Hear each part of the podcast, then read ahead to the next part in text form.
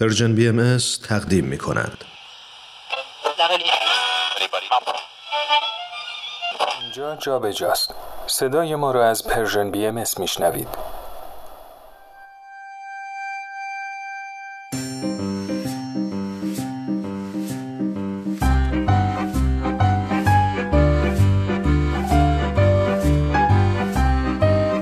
همراهان عزیز پرژن بی ام اس سلام. امیدوارم که به قول معروف حال دلتون خوب باشه. سهیل مهاجری هستم و با یه قسمت دیگه از جا به جا مهمون شما خواهم بود تا نیم ساعت آینده. امروز تو بخش اول برنامه قراره یه خاطره از کامران براتون تعریف کنم با عنوان سینما و پدرم. با من همراه باشید.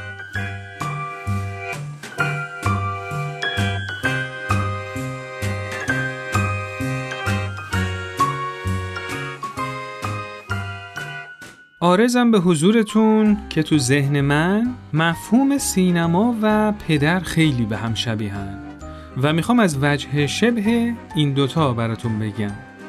پیدا کردن شباهت بین گردو و مغز یا چشم یار و بادام کار ساده ایه، اما اگه تونستی وجه شبه پدر و سینما رو پیدا کنید یه نگاه ظریف هنرمندانه داره.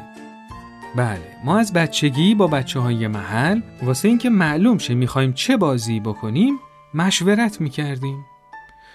اولش هر کی پیشنهادشو میداد، اما نتیجه رو نه فهم جمعی، نه توافق جمعی و نه رأی اکثریت مشخص میکرد بلکه پیشنهاد کسی اجرایی میشد که میتونست رفقا ببخشید رقباشو اونقدر بزنه که پیشنهادشونو پس بگیرن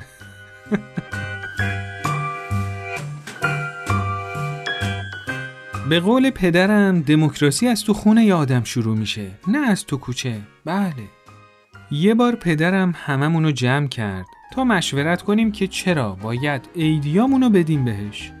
ما هم در حالی که اشک حسرت میریختیم اندر فواید تقدیم ایدیها به پدر و مادر میگفتیم. در نهایتم با لبخندی زهرآلود ایدیایی که هر شب هزار بار میشمردیمشون و در یه لحظه به بابا دادیم. من حتی وقتی فهمیدم مشورت حالتهای دیگه‌ای هم میتونه داشته باشه، از فرایند مشورتی تو خانوادمون هیچ وقت ناامید نشدم. درست مثل وقتی که میرفتم سینما که یه فیلمو برای بار هزارم ببینم تا شاید تو این اکران قهرمان داستان کشته نشه. البته این معصومیته که اعتماد تو از پدرت و سینما از دست نمیدی و این شباهت پدر و سینماست که هیچ وقت سناریوها، نقشها و حتی دیالوگاشون تغییر نمیکنه، ولی همیشه انقدر جذابند که دوست داری وقت و انرژی تو صرفشون کنی. باورشون میکنی، هر چی بگن، هر کاری بکنن، تا اینکه اگه پسری پشت لبت سبز شه و اگه دختری سبزی پشت لبت چیده بشه که بهش میگن سن عقل. اون وقته که تمام عمرت صرف این میشه که واژه‌هایی رو به کار ببری که به جون خودت و پدرت بشینه. این یعنی این که تلاش کنی مشورت رو یاد بگیری، چون دموکراسی از تو خونه ی آدم شروع میشه.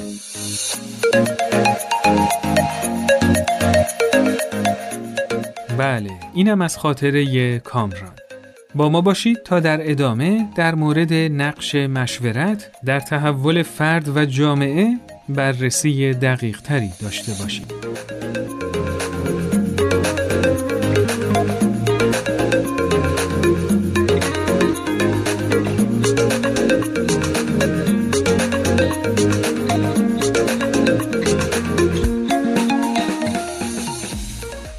سلام سهیل. به به، سلام. حال احوالتون چطوره؟ بد نیستم، خدا رو شکر. خب خیلی هم عالی. سهیل جان، این قسمت براتون تجربه یکی از دوستام آوردم که نشون میده چطور یه فرد تونسته به سستی و ناتوانیش غلبه کنه. خب. و تلاش‌های اون تونست آغازگر یه فرایند تغییر تو مجتمع آپارتمانیشون بشه. بله. اگه اجازه بدی من تجربه لیلی رو همونطور که برام نوشته از قول خودش براتون تعریف کنم. بله حتماً، با کمال میل. اول از همه میخوام یکم از فضای فکری و موانع ذهنیم برای شروع اقدامات جامعه‌سازیم بگم. بله. فعالیتی که من تو مجتمعمون شروع کردم نزدیک هشت ماهه که شروع شده. با اینکه من هشت ساله توی این مجتمع زندگی میکنم، از وقتی برای تحصیل به این کشور مهاجرت کردم با بحرانهای متفاوتی روبرو شدم، اما همونطور که میدونی و تجربه کردی، تنهایی یکی از بزرگترین چالش‌های مهاجرته. در طی این هشت سال روابط زیادی با اهالی ساختمان نداشتم. در واقع به جز واحد کناریمون افراد دیگه رو خیلی نمیشناختم. هرچند معمولا سعی میکردم اگه تو راپله یا آسانسور کسی رو میبینم حداقل با روی خوش باهاش سلام علیک کنم، ولی خیلی وقتا هم با هندزفری تو گوشم یا گوشی به دست رفت و آمد میکردم. از همین احوالپرسی ساده هم غافل میشدم. یعنی یه جورایی با خودش خوشحال بوده. یه جورایی شاید، ولی در ادامه میگه از اونجایی که به کار با بچه‌ها علاقه دارم، در طی این سالها گاهی اوقات به بازی یا آموزش بچه‌های آپارتمانمون فکر میکردم، ولی موانع ذهنی زیادی برای کار باهاشون داشتم و شرایط ساختمانمون رو مناسب این فعالیت‌ها نمی‌دیدم. البته نگرانی‌هایی هم داشتم، مثلا اینکه فلان واحد رو خوب نمی‌شناسم یا به خاطر اختلافات مالی یا خانوادگی که بین بعضی از واحدها وجود داره، اصلاً جای صحبتی برای محبت، الفت و جامعه‌سازی باقی نمی‌مونه. خلاصه از این دست قضاوت‌ها تو ذهنم خیلی زیاد بود که مانع از فعالیتم تو ساختمون حتی برای کار با کودکان و نوجوانان این مجتمع میشد. البته بجز موانع ذهنی خودم، مشاهدات بستگانم از رفتار بعضی از همسایه‌ها که با هم زندگی می‌کردیم هم بی‌تأثیر نبود. خب مثلا فلان همسایه خیلی حرف از این خونه به اون خونه میبره و ممکنه برات حرف در بیاره.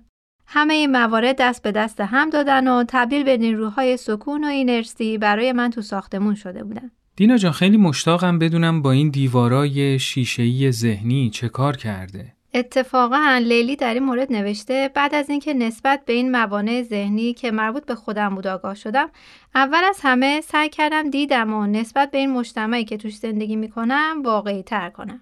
مجتمع ما تو محله از یه شهر بزرگ واقع شده که از لحاظ سطح فرهنگ و اقتصاد تقریباً بالا به حساب میاد. ساکنین اون تقریباً از رفاه مالی برخوردارن و نگرانی‌های اقتصادی کمتری دارن. همین امر رو سبک تفریحات و دغدغه‌های اونا تاثیرگذاره. کودکان و نوجوانان امکانات زیادی دارن. از تکنولوژی گوشی، تبلت، تلویزیون به راحتی و زیاد استفاده میکنن. البته به نظر میاد که مطالعه هم براشون مهمه و کتاب خوندن رو دوست دارن. کلاسای متعدد میرن: ورزشی، هنری، زبانهای خارجی، رقص، خلاقیت و کلاسای دیگه. مادرها هم تقریباً یا تحصیل کردن و شاغلن یا حداقل یه جست روشنفکری مناسب توی منطقه دارن. پدرها در این حال که به نظر میاد وضع مالی خوبی دارن، ولی شدیداً تحت تاثیر دغدغه اقتصادی و فشار حاکم بر جامعه هستن. و میشه گفت تو این موج ناامیدی ناشی از بحران همه جایی اقتصادی غرق شدن. بله. مدل رفتار ساکنین ساختمون به خاطر رعایت آداب آپارتمان نشینی اینطوریه که کسی با کسی کاری نداره. حتی سلام و احوالپرسی تو فضای عمومی ساختمونم به ندرت انجام میشه و همه تقریباً بی تفاوت از کنار هم میگذرن. شاید هم به تعریف خودشون بی‌تفاوتی نیست، اما اینو نشونه از ادب یا پرستیژ آپارتمان نشینی و اصالت میدونن. خب پس با این اوصاف اونم یه جورایی خودشون با خودشون خوشحال بودن. بله، اولش اینطور به نظر میرسید، ولی لیلی در ادامه توضیح داده که با تمام این تعاریف مجتمعشون جامعه‌ایه که ابعاد در هم تنیده‌ای داره. خب چطور؟ اینطوری که مثلا نحوه تربیت بچه‌ها رو همدیگه تأثیر میذاره.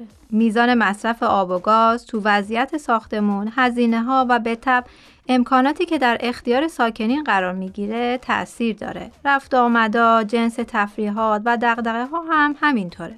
بعضیا مستاجرن و مدت زمان محدودی اینجا ساکنن، ولی معمولاً چون محله خوبی برای سکونته تمایل دارن بمونن و دست کم یه سال تو مجتمع ساکنن. اگه فضایی برای معاشرت و دوستی و کار مشترک وجود داشته باشه، یه سال فرصت مناسبی برای ساختن روابطی پویا و مفیده. به به، پس آنچه در نگاه اول نادیدنی است آن دیده.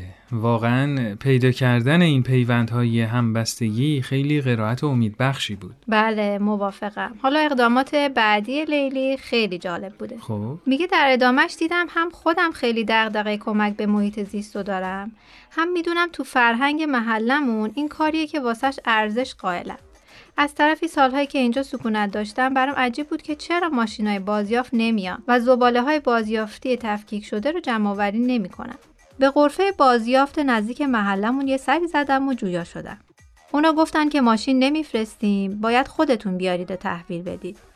همین موضوع انگیزه‌مو دوچندان کرد.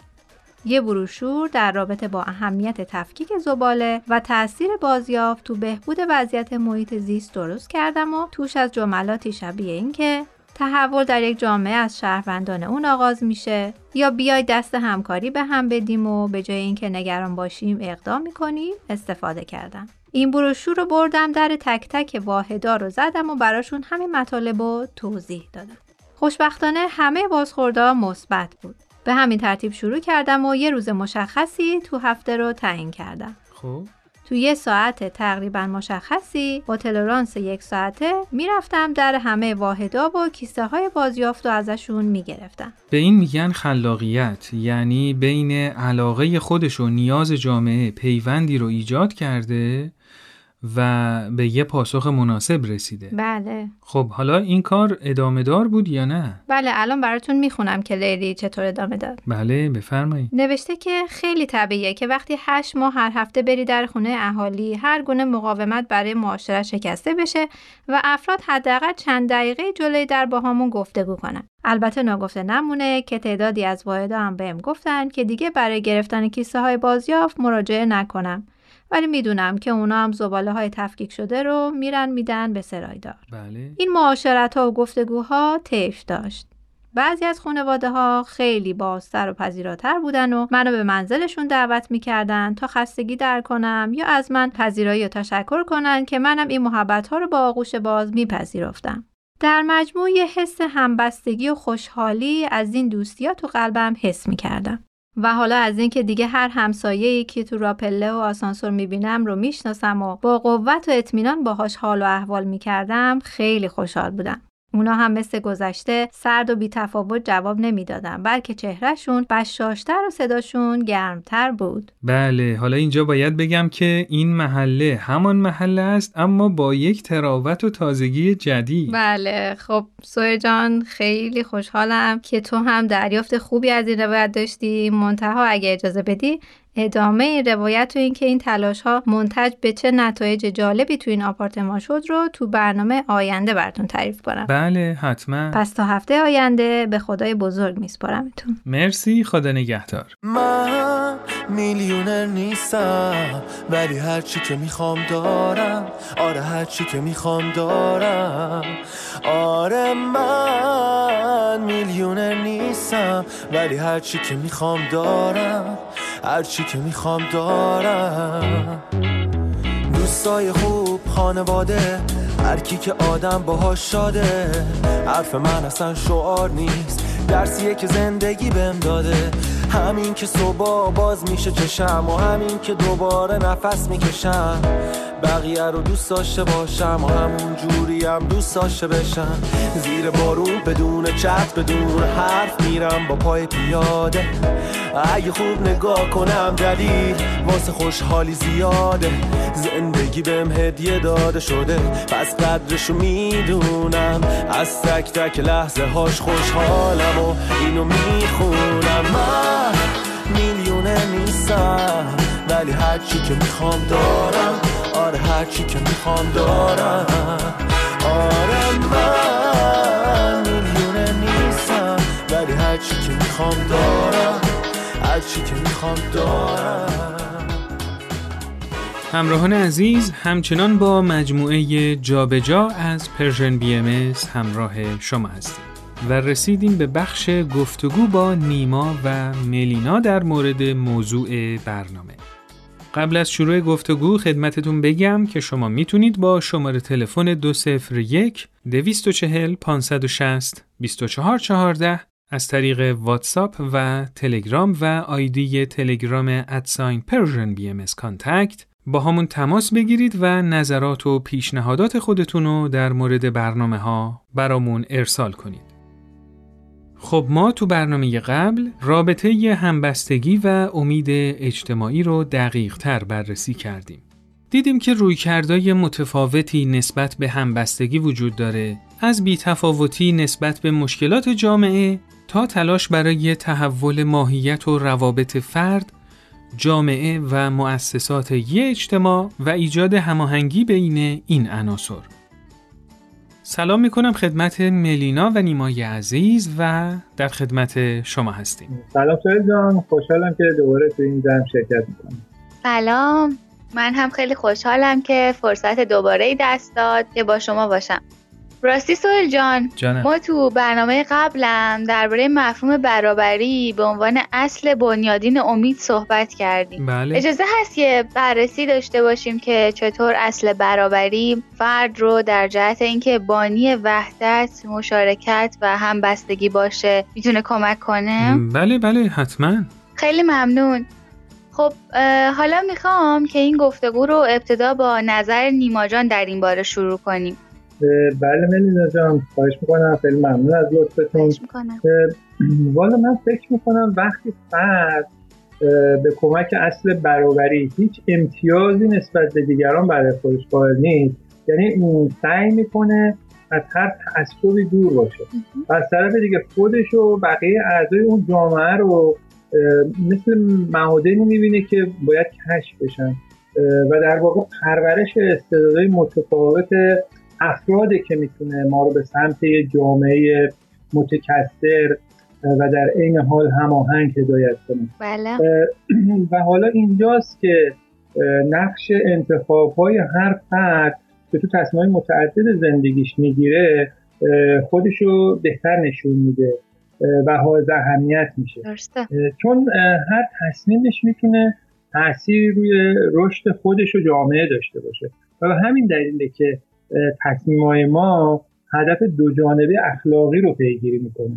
مرسی، خیلی جالب شد. در واقع همچین فردی که کودکان رو سرشار از استعداد میبینه و کودکان و نوجوانان رو به اندازه خودش تو آینده سهیم میبینه، مسلماً نمیتونه نسبت به تعلیم و تربیت اطفال و نوجوانان و پرورش استعدادهاشون بی‌تفاوت باشه. نوجوانا و جوانای کم سن و سالتر از خودش رو با تمام وجود همراهی میکنه تا توانمندی‌های لازم رو کسب کنند که در برابر جریان‌های مخرب اجتماع تصمیم‌های اخلاقی بگیرن مم. و جریان‌های سازنده رو تقویت کنن.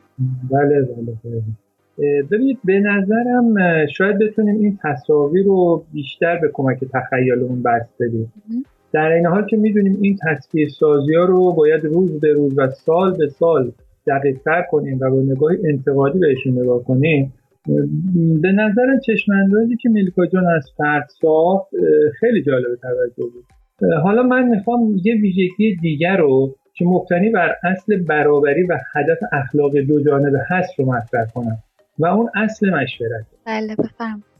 همچین فردی وقتی برابر جریان‌های مخرب قرار میگیره و میدونه که مواجهه با چالش‌ها و بحران‌ها رو بلد نیست، میدونه نادانسته‌هاش تو مسیر ساختن جامعه‌ای پویا خیلی بیشتر از دانسته‌هاشه. بله درست. در عین حال میخواد تصمیم‌های اخلاقی بگیره و همینطور بقیه افراد جامعه رو هم سرشار از ظرفیت‌هایی می‌بینه که میتونن تو مسیر تغییر مشارکت کنن.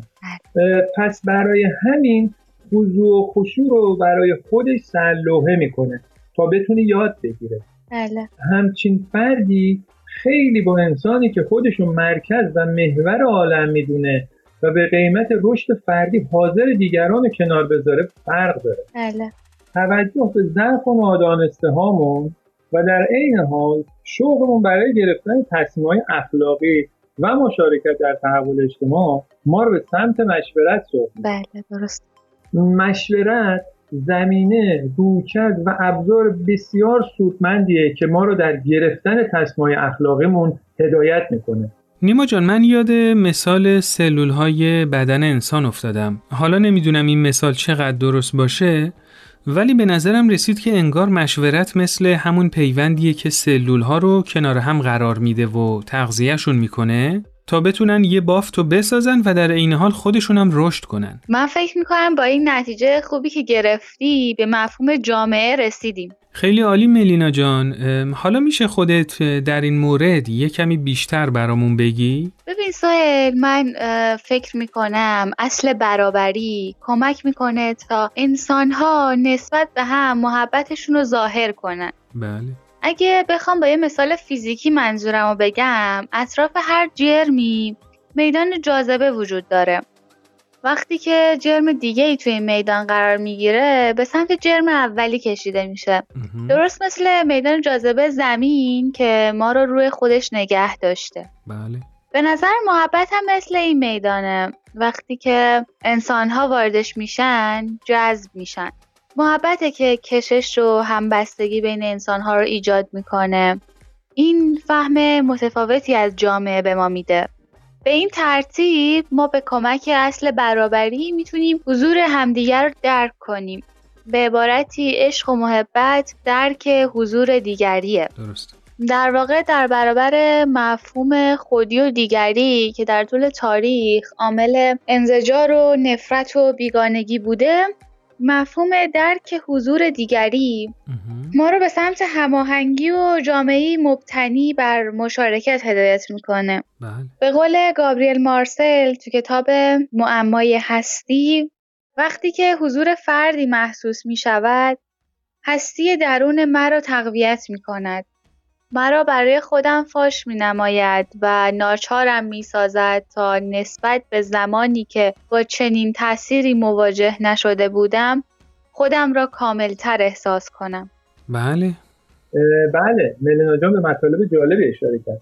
منم فکر می‌کنم مشورتی که مبتنی بر فهم حضور دیگری و نیاز داشته باشه و بین اعضای جامعه بس پیدا کنه، ماهیت متفاوتی از جامعه رو ایجاد میکنه. درسته. جوامع در طول تاریخ همیشه دنبال اولویت بودن، به این معنی که وقتی آدمایی که نیاز مشترکی داشتن میدیدن صداشون به صورت تک تک شنیده نمیشه، دور هم جمع میشدن، هم صدا میشدن تا هویت جمعیشون که از تک تکشون قوی تر بود بیشتر به چشم بیاد. بله. در این صورت حاکمیت یا گروهی که قدرت رو تو جامعه در دست داشتن نمیتونستن این گروه نادیده بگیرن. در این صورت اون جامعه در رقابت با حاکمیت برای کسب قدرت و برآوردن نیازش تو اولویت قرار میگیره. همینطور که میبینیم فرد و جامعه و مؤسسات در طول تاریخ نه تنها مشورت نمیکردن، بلکه در تقابل با هم هم بودن. اما وقتی عنصر مشورت و جایگزین چانه زنی تو جامعه برای کسب قدرت میکنیم، در این صورت میتونیم از قدرت برای تواندهی یا توانافزایی افراد جامعه استفاده کنیم. بله. خیلی ممنون نیما جان. نقش فرد رو تو ایجاد همبستگی بررسی کردیم. بله. اما اگه بخوایم از منظر جامعه به همبستگی نگاه کنیم، میشه گفت که یه جامعه به عنوان یه کل ارگانیک خودش نیازایی داره که باید بهش پاسخ داده بشه. بله. مسائل کلانی مثل آموزش و پرورش، بهداشت، اشتغال و اقتصاد، مسکن و غیره. بله بله. اگه اعضای اون جامعه نسبت به این نیازها بی‌تفاوت نمونن و یه فرایند مشورتی رو شروع کنن، ممکنه یه اراده جمعی توی اون جامعه برای تحرک شکل بگیره. بله. جامعه از رغبت، سکون و پراکندگی نیروها که منتج به این میشن که به نیازهای جامعه توجهی نشه، خلاص بشه و مردم توانایی اینو پیدا کنن تا برای نیازهای جامعهشون یه تصمیم جمعی بگیرن. بله. درست مثل مثالی که توی برنامه قبل دینا در مورد تصمیم اهالی جامعه برای تأسیس مدرسه جامعه زد. بله دقیقاً. و به نظر من مسلماً برای گرفتن همچین تصمیمی لازمه که این جامعه یاد بگیره تا یه قرائت صحیح از واقعیات محیط داشته باشه. بله. امکانات موجود خودش رو تشخیص بده و از منابع خودش استفاده کنه تا بتونه به نیازاش پاسخ بده. درست. به نظرم خیلی اتفاق هیجان انگیزی توی جوامع ماست که همسایه هایی که روز به روز دارن نسبت به هم بی‌تفاوت‌تر میشن توانمند بشن تا محلشون رو به حرکت در بیارن. خب بچه با این حساب و توصیفی که شما کردید فرد و جامعه با هم تونستن که مشکلات اجتماع حل کنن. خب حالا دیگه چه نیازی داریم به مؤسسات؟ چیزی که میگی سوال تا حد زیادی درسته. چون ما قدم‌های اولیه تحرک یه جامعه رو توصیف کردیم. بله. تو قدم‌های اولیه همیشه خیلی از اقدامات از طریق مشورت اهالی تو مقیاس‌های کوچیک خانواده همجوار پیش میره. خب ولی وقتی مسائل بزرگتر میشن و طیف بیشتری از اهالی رو در بر میگیرن، منسجم کردن اقدامات دچار پیچیدگی‌هایی میشه که از طریق نهادها میتونیم بهشون رسیدگی کنیم. بله، در واقع نهادها و مؤسسات کمک میکنن تا قوای متکثر و بعضاً واگرای افراد جامعه از طریق یک بستر مشورتی پویا هدایت بشه. بله. تا نیازهای جامعه رو مرتفع کنن. و الا هر کس به یه سمتی میره یا هر گروهی کاری میکنه و ممکنه فرآیند اقدامات همه صفر باشه. بله. به نظرم مؤسسات میتونن به منظم یا سیستماتیک شدن اقدامات و فرآیند یادگیری کمک کنن. بله. از طرفی میتونن مراقبت کنن دانش و امکاناتی که در اختیار جامعه است به اعضا برسه. در واقع مؤسسات رابطی بین فرد و جامعه و زمانی که امور پیچیده تر و منسجم تر میشه به صورت ارگانیک و از دل اراده جمعی شکل میگیرن تا به نیازهای جامعه به نفع موثرتری پاسخ داده بشه. البته منظورت مؤسسات فعلی جوامع ما که نیست، چون این مؤسسات معمولاً بیشتر از این که کار را انداز باشن مشغول کاغذبازی هن و بعضی وقتا هم شنیده شده که به اختلاس کمک میکنن. تازه تو خیلی از مواردم به جای اینکه به نیازهای مردم رسیدگی بشه خواسته های خودشونو به مردم تحمیل میکنن. تحلیل جالبی بود. البته اینطور هم نیست که مؤسساتی که مبتنی بر مشارکت باشن نداشته باشیم. درست. ولی عموما مؤسسات در طول تاریخ خواستار فرمانبرداری مردم بودن. ببین از یه طرف حکومت‌های اقتدارطلب می‌خواستن سلطه خودشون رو تداوم ببخشن تا منافع اون گروه صاحب قدرت که اقلیت جامعه هم بودن تامین شه. حالا از یه طرف مردم فریاد می‌زدن که می‌خوان از شر این مؤسسات و حاکمیت‌ها خلاص بشن، بعد حکومت می‌گفته اگر که رفاه و امنیت می‌خوان باید به حرف من گوش بدید. بله. حالا اگر نیاز و هدف مشترک مردم میتونست یه اراده جمعی ایجاد کنه، صداهای جدا از هم همصدا میشدن و تو شکل یک جامعه اولویت این گروه از حاکمیت مطالبه میشد. بله. و چه بسا به شورش انقلاب میرسید. درست. خلاصه فرد فغان آزادی خواهی سر میداده، جوامع اولویت میخواستن و مؤسسات هم دنبال فرمان برداری بودن و انگار هیچ کدوم نمیتونستن از این بازی بیان بیرون تا قواعد جدیدی برای این بازی بچینن. در واقع قواعد و اصولی که مبتنی بر مشارکت و وحدته. درست. البته بچه‌ها هر چقدر جلوتر میریم شاهد نمونه‌هایی از مؤسسات هستیم که ساختار قدرت و الگوی مدیریتیشون از بالا به پایین نیست و از مشارکت و مشورت بقیه کارمنداشون استفاده میکنن. بله. و حتی تو سود و سهام شرکت شریکن که همچین الگوهای مدیریتی رو میتونیم توی ژاپن پیدا کنیم. خیلی ممنون ملینا جان. خواهش میکنم. خب بچه‌ها برای امروز فکر میکنم که دیگه وقت نداریم. خیلی ممنون، گفتگوی خیلی خوبی بود و تا برنامه بعد شما رو به خدای بزرگ میسپارم. مرسی از شما. خدا نگهدار. موفق باشید. خدا نگهدار.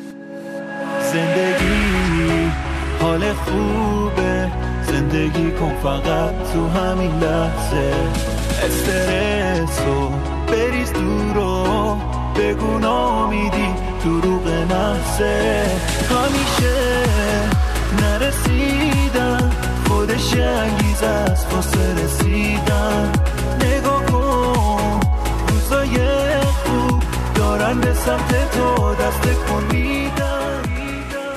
شما میتونید این مجموعه رو تو اپلیکیشن های پادکست خان سابسکرایب کنید تا به محض آپلود کردن قسمت جدید از اون باخبر بشید و همینطور امتیاز دلخواهتون رو به این برنامه بدید که در این صورت خیلی بهمون کمک میکنید. و اینکه میتونید با شماره تلفن دو صفر یک دو چهار پانصد و شصت بیست و چهار چهارده از طریق واتساپ و تلگرام با ما در تماس باشید و نظرات خودتون رو برامون بفرستید. روز و روزگارتون خوش و خرم. خدا نگهدار.